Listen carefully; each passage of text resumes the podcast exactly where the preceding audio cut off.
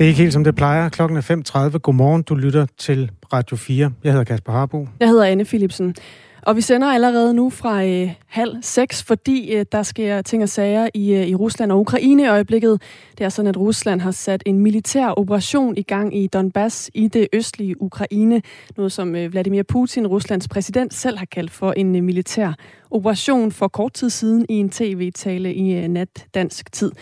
Der er lige nu meldinger om øh, eksplosioner og beskydninger i flere ukrainske byer og meget mere, som øh, du får seneste nyt om øh, om et øjeblik. Og så sender vi selvfølgelig morgen igennem og har skarpt fokus på det her.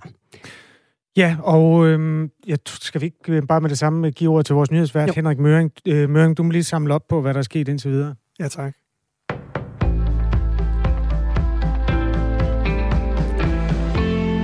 Rusland har indledt en krig i fuld skala mod Ukraine. Det skriver Ukraines udenrigsminister Dimitro Kuleba på Twitter.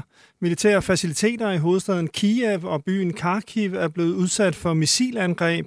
Ifølge det russiske nyhedsbureau Interfax iværksatte Rusland militære angreb mod ukrainske militærfaciliteter klokken 5 Interfax skriver desuden, at russiske styrker er gået i land i den sydukrainske by Odessa, som ligger ved Sortehavet. Der er meldinger om eksplosioner flere steder i Ukraine, inklusiv i hovedstaden Kiev, hvor der også er hørt skud i nærheden af lufthavnen. Det skriver flere nyhedsbrugere. Reuters skriver, at der er blevet hørt en række eksplosioner på russisk side i Belgorod-provinsen, der grænser op til Ukraine. Der er også meldinger om, at der er missilangreb mod militære inst- installationer i Kiev. Lufthavnen i Kiev har aflyst fly, skriver Interfax. Passagerer og flypersonale er blevet evakueret fra lufthavnen, oplyser Ukraines Ministerium for Infrastruktur ifølge Reuters. Klokken 4 i nat dansk tid talte Ruslands præsident uventet på russisk statstv.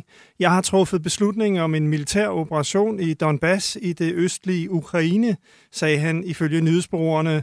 Putin siger samtidig, at Rusland ikke har planer om at besætte Ukrains territorium, og at Rusland vil reagere med det samme, hvis udenlandske magter blander sig. I talen opfordrer han ukrainske styrker til at lægge deres våben. Blodsudgydelser vil være Ukraines ansvar, siger han ifølge Reuters. Putin lover gengældelse mod enhver tredjepart, der skulle blande sig i Ruslands militære operation i Ukraine. Ifølge en unavngiven embedsmand fra NATO ligner det, at en russisk invasion er gået i gang. Få minutter efter Putins melding oplyste en person i Ukraines hovedstad Kiev, at der i det fjerne kunne høres høje lyde svarende til artilleribeskydning. Kiev ligger omkring 500 km fra Donbass. USA's præsident Joe Biden fordømmer Ruslands uprovokerede og uretmæssige angreb på Ukraine i en udtalelse på det Hvide Hus hjemmeside. Præsident Putin har valgt en overlagt krig, som vil medføre katastrofale tab af liv og menneskelige lidelser. Rusland er ene og alene ansvarlig for den død og ødelæggelse, som angrebet vil medføre, siger han i udtalelsen. Og så tilbage til Radio 4 morgen, hvor Anne Philipsen og Kasper Harbo står klar. Det vi ved er altså, at det kaldes en militær operation, når man spørger øh, Rusland. Vi ved også, det kaldes en krig, når man spørger ukrainerne det, der er sket. Vi sender altså live her på Radio 4 i anledning af, at en stor indsats er gået i gang flere steder i Ukraine. I det østlige Ukraine har der været optræk i lang tid, forskellige også sådan interne stridigheder i forhold til øh, to provinser, der har erklæret sig uafhængige. Men øh, det mere urovækkende er selvfølgelig, at der også meldes om missilangreb mod militære installationer i Kiev. Vi opdaterer dig her i Radio 4 live. Det er Anne Philipsen, Kasper Harbo og nyhedsvært Henrik Møring. Du kan skrive til vores program, både hvis du øh, synes, du har løse ender, altså noget, du gerne vil have os til at forsøge at kaste noget lys over i sådan en kaotisk, øh, lidt krigspræget morgen. Og du må også gerne skrive, hvis du har en sådan rygmavsreaktion på det, der ser ud til at være en krig på øh, europæisk grund. Vi hører gerne fra dig på 1424. Start din besked med R4 og et mellemrum. Godmorgen. Om et øjeblik, så skal vi øh, til øh, Ukraines hovedstad Kiev, hvor vores europakorrespondent øh, befinder sig lige nu. Men inden da, så skal vi øh, forbi øh, det, der øh, har været reaktionen fra USA. Fordi oven på de her meldinger fra Vladimir Putin i nat, så har USA's præsident Joe Biden været ude og fordømme Ruslands uprovokerede og uretmæssige angreb på Ukraine i en udtalelse, som ligger på det Hvide Husets hjemmeside. Godmorgen, Anne Alling. Godmorgen. USA-korrespondent. Hvad er øh, seneste nyt fra USA oven på meldingerne om angreb? Jamen, Biden han kommer med denne her ud, øh, udmelding, hvor han netop siger, at det er en uprovokeret og uretsmæssig øh, invasion fra, fra Ruslands side. Og så bruger han det, som han, som han tit har gjort, at han siger, at det her det er en krig, som Putin har valgt. Det har hele tiden været noget, som Biden har understreget, at, at bolden ligesom har været på Putins banehalvdel, at det er ham, der har og udelukkende ham, der har kunne tage beslutningen om, om hvorvidt der skulle være krig eller ej. Og det er altså det, som Biden virkelig fokuserer på i den her pressemeddelelse og siger, at det her det er en krig, som Rusland ene og alene har valgt, og det er Ruslands ansvar, øh, at det her nu vil komme til at betyde enorme ødelæggelser og også store tab af liv. Øh, og så siger Biden i pressemeddelelsen, at øh, USA nu vil fortsætte deres, øh, deres modsvar til det her, og så ved vi også, at Biden han vil tale til nationen, altså til det amerikanske folk, senere øh, i dag torsdag. Og hvad kan Joe Biden egentlig gøre lige nu? Men det, som Biden har været meget klar i mailet egentlig de sidste ja, mange uger om, hvad øh, USA's øh, rolle og USA's intentioner er her, og det er først og fremmest øh, sanktioner. Biden har igen og igen sagt, at øh, USA er klar til at indføre hårde sanktioner, og langt hårdere sanktioner, end de gjorde tilbage i 2014, da, da Rusland jo invaderede øh, Krimhaløen. Så han har egentlig været meget klar i strategien øh, fra starten af Biden om, at det er sanktionerne, som er USA's primære redskab, primære våben, øh, og det er også det, vi forventer, der vil ske, når han taler til nationen senere i dag, at han vil annoncere endnu hårdere sanktioner øh, mod øh, Rusland. Vi regner med, at det især bliver meget, meget hårde sanktioner mod de Ruslands helt store banker. Ved man mere konkret, hvad næste skridt kan være i det her øh, sanktionsløb? Altså det, som, som eksperter, som, som har kender detaljerne og har ligesom analyseret øh, USA's planer, men det er, at de siger, at det, der vil ramme, umiddelbart vil ramme Rusland hårdest, det er sanktionerne mod Ruslands helt store banker, og man regner med, at det, at det er det, som, som bliver det største fokus. Øh, og eksperter mener, at, øh, at de her sanktioner, det simpelthen altså kan medføre et, øh, et sammenbrud muligvis i, øh, i Ruslands aktiemarked, og det vil skabe enorm øh, inflation i Rusland også. Så det er det primære mål øh, fra øh, fra USA's side, og så understreger de også igen og igen, at de vil gøre det her i tæt samarbejde, både med NATO, men jo også i samarbejde med, med EU. Øh, og fra især republikansk side i USA, der er der et hårdt pres for øh, mod Biden og for EU om, at man fortsætter altså denne her blokering af, af Nord Stream øh, gasledningen, at det også er det, som er enormt vigtigt øh, at ramme øh, Rusland på. Jeg taler altså lige nu med Anne Alling, øh, USA-korrespondent, og det gør vi, fordi at øh, præsident øh, i Rusland, Vladimir Putin, har været ude at sige, at Rusland har sat gang i det, han kalder en militær operation i Donbass-regionen i det østlige Ukraine. Vi har altså allerede tidligere på ugen set, at USA har indført forskellige sanktioner mod Rusland, og du nævner så, at der kan være flere på vej. Du nævner også et, et, en tale til nationen, som Joe Biden, præsident i USA, formentlig vil komme med. Ved man mere om, hvornår han vil gå på med det? Jeg regner med, at, øh, at, at eftersom at, øh, at, at at hvad hedder det, Putin allerede har meldt det her ud, og at Biden også var så hurtig med en, med en pressemeddelelse sent på aftenen i USA, som det jo er lige nu, øh, at han vil komme med denne her, øh, denne her pressekonference forholdsvis tidligt øh, i, i morgen i USA, jo, når, når amerikanerne øh, står op. Øh, det er meget, meget vigtigt for Biden, øh, mens det her foregår, at blive ved med at forsøge at forklare amerikanerne, hvorfor det her er vigtigt. Jeg har talt med rigtig mange amerikanere, som er, er som er forvirret over, hvad denne her konflikt handler om, og ikke rigtig overbeviste om, hvorfor det er USA's rolle at skulle hjælpe Ukraine, og hvorfor det er USA's rolle ligesom at, at være forgangsmand for, for den vestlige alliance. Der har jo i, øh, i USA de sidste mange år været sådan en bevægelse mod, øh, at amerikanere mener, at man ligesom skal bruge ressourcerne mere derhjemme. Øh, Trump kaldte det en America First-strategi. Biden har haft lidt den samme om, at, at man måske skal fokusere mere indad til, øh, tage sig af problemerne derhjemme først, før man skal øh, være politimand eller hjælpe hele verden. Og det hænger stadig i den amerikanske befolkning. Øh, så det er enormt vigtigt for Biden, mens han ligesom udfolder de her sanktioner, at blive ved med at tale til det amerikanske folk og prøve at forklare dem, hvorfor det her er vigtigt. For en af de ting, vi ved konsekvenserne bliver af det her, denne her sanktionskrig, det er, at det også vil ramme amerikanerne økonomisk. Amerikanerne kommer til at kunne mærke det her på oliepriser, på benzinpriser, øh, og det er ligesom noget, hvor Biden har en stor rolle, en stor opgave i at blive ved med at overbevise amerikanerne om, at det stadig er en, en vigtig indsats, øh, som de vil foretage mod Rusland. Vi kommer til at følge den her øh, tale til nationen pressekonference selvfølgelig, så snart at vi ved øh, mere præcist, hvornår den går i gang. Tak fordi du var med her, Anne Elling. Velkommen. USA-korrespondent. Klokken er 20 minutter i 6. Du hører Radio 4 morgen. Vi sender direkte i anledning af det, der ser ud til at være en invasion fra russisk side ind over Ukraine. Og det er altså en verdenshistorisk begivenhed, det her, der ser ud til at øh, være krig på europæisk grund igen. Øh, for første gang nærmest i, ja, i hvert fald i min levetid. Altså, jeg kan huske en borgerkrig i Jugoslavien, hvor et land imploderede, og bekæmpede sig selv indenfra på en eller anden måde i forskellige øh, fraktioner. Men det her, det er altså en suveræn stat, der går ombord i en anden suveræn stat, og det er en meget voldsom begivenhed.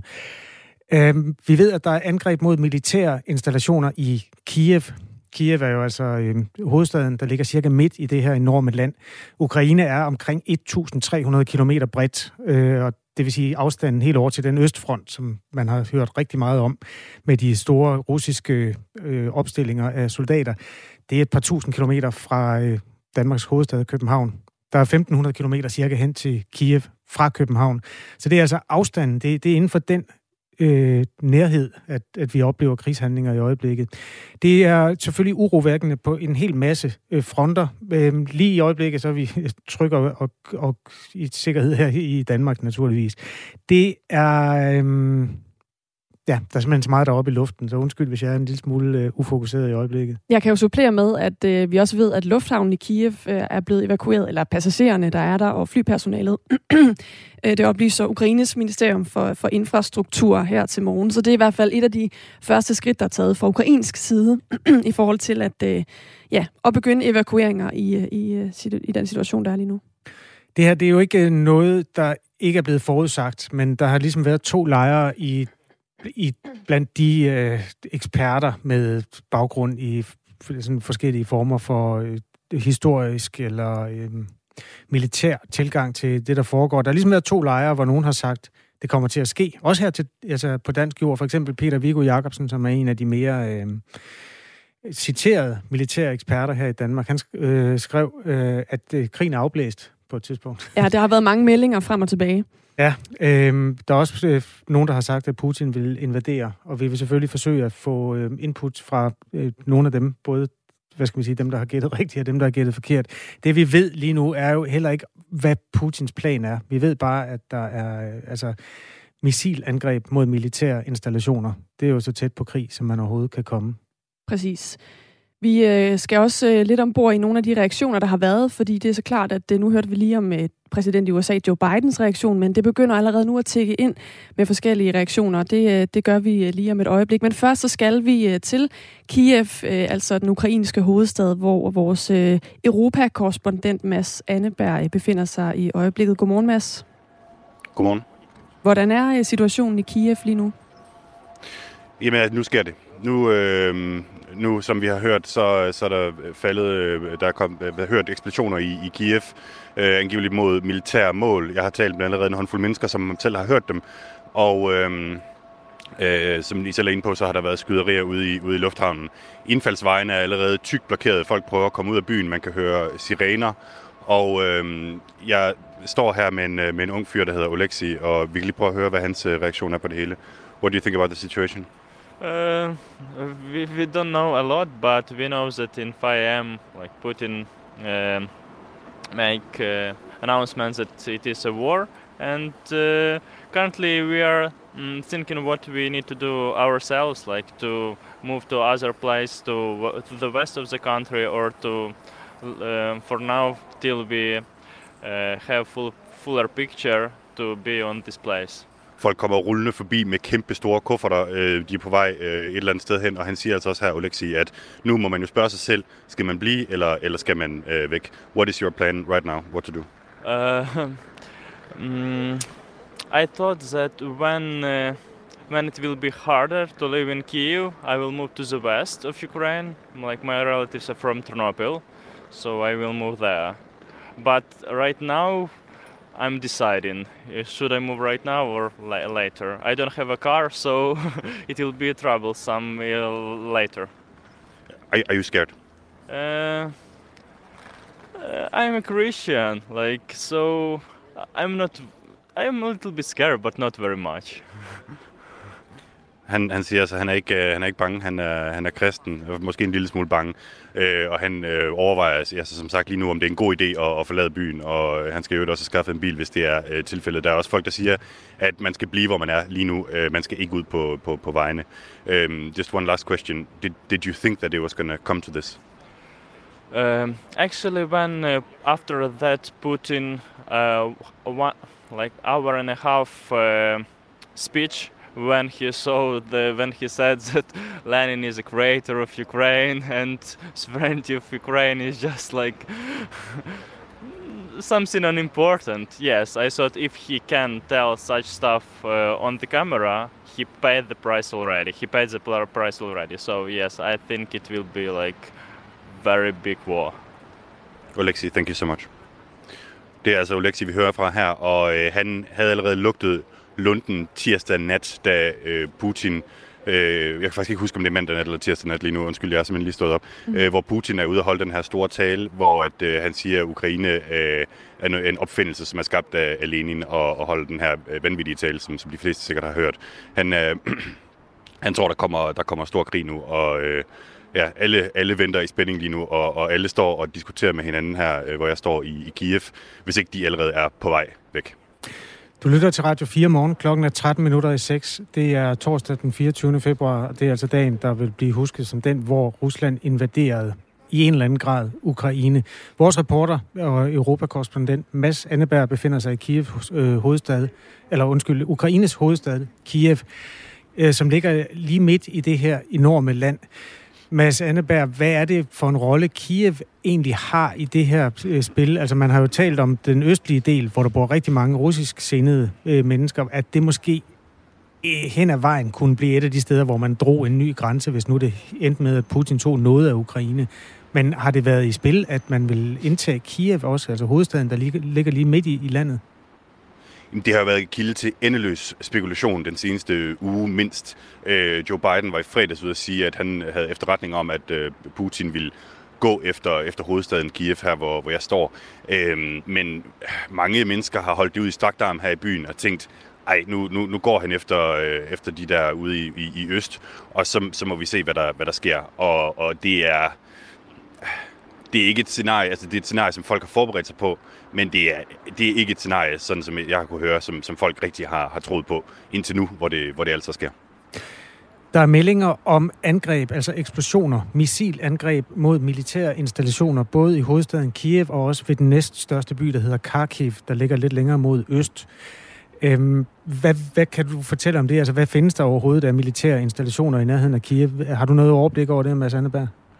Jamen, det, det er sjovt, du spørger, fordi det er nemlig noget af det, jeg har prøvet at skaffe mig et overblik over, men, men ukrainske, den ukrainske regering har jo holdt korten tæt til kroppen i forhold til, hvor alt deres øh, militære øh, grej står henne, hvor øh, soldaterne står henne, øh, og man har ikke kunne se det i gadebilledet her øh, indtil, indtil nu fordi at, at man simpelthen ikke har ville øh, tippe russerne om, hvor, øh, hvor, hvor, hvor det står. Øh, så jeg aner ikke, hvor der er militære øh, installationer. Altså, øh, det, det, det, øh, det, det må jeg indrømme, det, det ved jeg simpelthen ikke noget om. Men, men, men det, det er jo formentlig spredt øh, godt og grundigt ud over byen, så at de ikke bare kan ramme et mål og så øh, få, få bugt med det hele.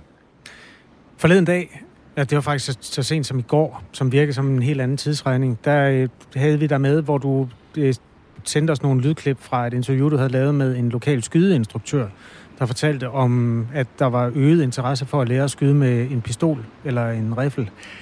Det var sådan en budbringer om, at folk i Ukraine var klar til at prøve at passe lidt bedre på sig selv i, i det omfang, det nu overhovedet kunne lade sig gøre. Har du oplevet det som en, en form for overvågenhed eller krigsparathed, der har siddet øh, i befolkningen? Eller er det, er det også sådan lidt chokerende for dem, at det rent faktisk er noget, der sker øh, i virkeligheden? Jamen, det er klart, det er chokerende. Det er noget, der sker i virkeligheden.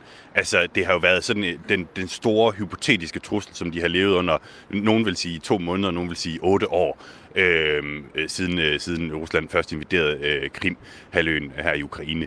Altså, det, det, det er klart, at folk... Jeg har kunne mærke et knæk i, i psykologien, kan du sige, øh, i dem, jeg har talt med, fra den øh, tale, som, som Putin holdt forleden, hvor han kom med de her udtalelser om, at, at Ukraine øh, altså, dybest set ikke er et rigtigt land, og at, øh, at, at russerne er blevet forkert behandlet. Øh, der sagde han også, at han ville jo, øh, altså der underskrev han dekret om, at han ville sende soldater ind i det østlige Ukraine, og, og, og der, der kunne man godt mærke, at, at folk kunne, altså, øh, folk, folk tænker, nu, nu, nu, nu er det virkeligt. Og, øh, og inden da, der, der har der været masser af mennesker, som, som, som har sagt til mig, jamen, vi, vi tror ikke, der sker noget. Vi tror ikke, der sker noget. Han, han tør ikke. Det tror vi ikke, der sker. Øh, nu, nu sker det, og, og, og folk, er, ja, folk er oppe, folk er parate. Øh, og det er klart, at, at lige præcis den her, de her øh, bombardementer, som, som, som vi hører om nu, de her eksplosioner, det er jo ikke noget, man kan forsvare sig mod med, med, med et skydevåben. Så, så folk står og, og spørger sig selv, hvad, hvad gør vi? På de her helt store linjer, der er der altså tale om et, nogle lokale magthavere i de østlige provinser der, Donbass og øh, Donetsk, som har erklæret sig uafhængige. Og det er jo et tegn på, at der er så russisk sindede mennesker, i hvert fald i den del. Har du mødt folk i hovedstaden, øh, Kiev, som har, hvad skal man sige, sympati for Rusland, og måske føler sig knyttet i den retning, i stedet for at øh, føle sig som et europæisk land? Jamen det er jo klart, at, at fordi at det, det har været et land indtil, indtil Sovjetunionens opløsning, jamen så er der jo masser af kulturelle bånd, familiemæssige bånd øh, mellem de to lande. Øh, det, det har jo været øh, øh to meget, meget tætte lande, og, og, og nogle mennesker har jo stadig de her, de her bånd. Altså nogle mennesker, øh, øh, som bor i Kiev her, er jo russere. Det er jo klart, og, og nogen har familie i Rusland og, og så videre. Det hele er jo et, en stor blanding på kryds og tværs. Vi, øh, vi havde faktisk en interviewaftale med en ung øh, russisk kvinde, som vi, skulle, øh, som vi skulle snakke med, fordi hun havde nogle rigtig, rigtig gode overvejelser over, altså hun, hun har den her indre splittelse lige nu. Hun bor i, i, i Kiev, så, så hun hører de, den ukrainske side hele tiden, hun hører også den russiske side, og hun, hun kunne simpelthen ikke, altså, hun kunne simpelthen ikke øh, øh få, få det til at stemme. Øhm, og i, til syvende og sidst, så, øh, så sagde hendes forældre, hun måtte ikke, øh, hun måtte ikke lave det her interview med os, så øh, det, det fik vi aldrig gjort, men, men det er klart, at for de her mennesker, som, som har... Øh, øh, familie i Rusland øh, og bor her, eller, eller omvendt, jamen der er det her jo, øh, hvis ikke det var forfærdeligt nok i forvejen, så, så er det jo ekstra forfærdeligt. Der er altså, hvad der ser ud til at være øh, krig i Ukraine, eller i hvert fald krigshandlinger, der er meldt om bombardementer af militære installationer i de to største byer, og øh, der meldes også om øh, troppebevægelser i den østlige del, det der har været optræk til i ugevis. Ukraine er øh, Europas næststørste land, øh, og der er jo et grænser op til utrolig mange andre lande, hvor man kan forestille sig, at øh, beredskabet også går i gang nu. Ukraine grænser op til øh, Belarus, altså Hviderusland, Moldova, Rumænien og Rusland øh, i sagens natur, Ungarn, Polen og Slovakiet. På den måde er det her jo altså også en international konflikt øh, på den helt store klinge. Mads Anneberg, hvordan mærker du egentlig det, at øh, det her, som har været et lidt afsides østeuropæisk land i, i lang tid, pludselig er centrum for hele verdens opmærksomhed? Ja, det, det er et godt spørgsmål. Der er flere, der har sagt, øh, øh, prøv at høre, vi har, jo, vi har jo i en eller anden forstand været i krig med Rusland siden 2014. Det er da rart, at der nu kommer noget, noget opmærksomhed på det. Um, sorry, can I ask you a question? I'm from Danish radio. Where, where are you going? Uh, to my parents, actually trying actually, so we need to go. Thank you. Sorry. Ja, jeg fangede simpelthen bare lige en af de øh, mange mennesker, der løber omkring mig lige nu med, med, med store kufferter. Folk er på vej ud til deres familier for at, for at samles med dem, for at og, ja, i det mindste sidde, øh, sidde sammen. Øh, det, det, det er det, der sker lige nu her. Undskyld, jeg hørte, jeg hørte ikke det spørgsmål. Nej, men det der, det er meget mere relevant, og det fortæller også noget om, altså jeg tror, jeg vil gøre det samme. Altså tage hen til mine forældre, hvis der var den type trussel der, hvor jeg befandt mig. Hvor kan man egentlig føle sig sikker i øjeblikket? Altså Ukraine ligger som sagt midt i det her ret store land, som er 1.300 km bredt. Øh, afstanden hen til den der østfront, hvor alle de russiske soldater, kampvogne og så videre er legnet op, den er 600-700 km i øjeblikket. Øhm, så man skal jo nok ikke løbe øst på, men spørgsmålet er, hvor så øh, hen? Altså mod vest, over mod øh, Polen, op mod Hvide Rusland. Hvor, hvor, hvor vil folk hen, dem du har talt med, Mads? Jamen altså, nu, øh, nu er der selvfølgelig mange, der bare har pakket kufferten og tager hen til deres familie, fordi hvis det her det ender med, at de skal sidde i et beskyttelsesrum i fire dage, så, så vil de rigtig gerne være, være, være sammen med dem og vide, at de har det godt. Øh, der, de, dem, som, øh, som lige nu holder i kø ude på indfaldsvejen her, de, øh, de er formentlig på vej til Lviv, øh, den by, som ligger ude i det vestlige Ukraine. Og det er altså, så vidt, så vidt jeg har kunne se på, på øh, nyhederne nu, så er der altså ikke blevet ramt nogen mål i den by. Øh, det er den, der ligger nærmest aller, aller længst mod vest, som du overhovedet kan komme i Ukraine. Den ligger rigtig tæt på den polske grænse, og, og mange har i, i flere uger søgt mod lige præcis den her by, fordi de har tænkt, at jamen, altså, det er så tæt på NATO-landet Polen. Det er her, hvor mange store lande, her blandt Danmark, ikke at vi er et stort land, men her, mange lande her blandt Danmark øh, har placeret deres ambassade for tiden. Øh, så, så det, er, det er et sted, som, som rigtig mange har søgt mod, og, og det kunne jeg forestille mig, at det er et sted nu, hvor man, øh, hvor man vil prøve at, at komme hen. Der er allerede en, der har foreslået mig, om ikke, øh, om ikke vi skulle tage til Lviv. Og, og igen, så må man gøre op med sig selv, om det er en god idé på nuværende tidspunkt. Men det er klart, Putin har nu gjort det klart, at han kan, han kan ramme Kiev. Øh, så, så det er jo ikke som sådan et, et sikkert sted at være. Øh, mit forsigtige bud vil være, at der er endnu mere usikkert ude ved den, ude ved den østlige front, altså der, hvor, hvor vi også rent faktisk er tæt på, øh, på, på, på frontlinjen. Mads Anneberg, Europakorrespondent og i Kiev lige nu. Du siger det her med, at du fangede lige nogen, der kom løbende med store kuffer. Vil du ikke lige prøve at fortælle, hvordan ser det ud der, hvor du står lige nu? Jo, det vil jeg meget gerne. Altså, jeg står, øh, jeg bor i sådan et lejlighedskompleks, som ligger måske 7 km uden for, for, for bymidten. Og det som, det, som sker, det er, at folk går rundt i sådan et hastigt tempo. Øh, sådan et rigtig øh, sportsgang, øh, kapgang tempo, og, og simpelthen de, de er på vej sted hen lige nu. Der er ikke nogen, der bare står her for at, for, for at nyde øh, morgensolen stå op.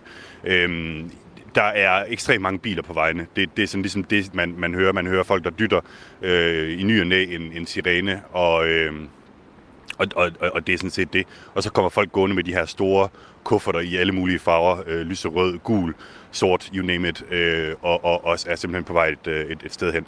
Så det er det, jeg kan se øh, herfra. Jeg har... Øh, jeg har en plan om at lige at tage op på, på 19. etage, hvor jeg har en, en, en god udsigt over byen, og så tror jeg, det vil stå lidt mere klart for mig, hvad det egentlig er, øh, hvad skal man sige, den ukrainske befolkning gør lige nu, og hvor mange der, der, der, der sidder i kø for at komme, øh, for at komme ud af byen. Vi vender tilbage til dig, Mads Anneberg, i øh, Kiev. Øhm, klokken er tre minutter i seks. Det er den 24. februar i Danmark, og du hører Radio 4 morgen. Vi sender direkte, fordi øh, i øjeblikket ser det ud til, at øh, Rusland er i gang med at, Ukra- øh, at øh, invadere Ukraine. Og øh, ja, Radio 4 morgen med Anne Philipsen og Kasper Harbo. Det er også noget, som selvfølgelig har fået øh, forskellige øh, lande til at reagere. Vi har været lidt omkring øh, USA's præsident Joe Biden, der har været ude at fordømme den her militære aktion. Det samme har øh, Ukraines udenrigsminister.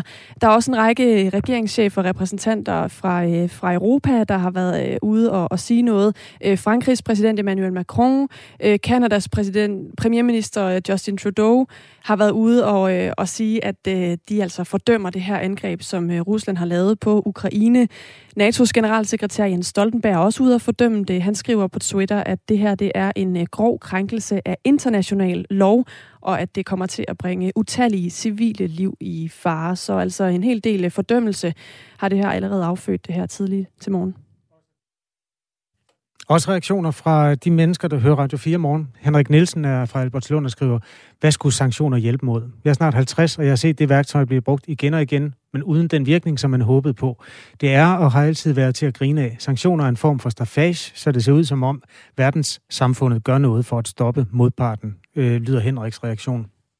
Mikkel skriver, der er missiler med over 2.000 km rækkevidde i Kaliningrad med Putin på aftrækkeren mens EU har verdens mest militært udulige ledelse. Jeg er så tryg, skriver Mikkel, efterfulgt af en form for emoji, der antyder, at, det er Mikkel ikke.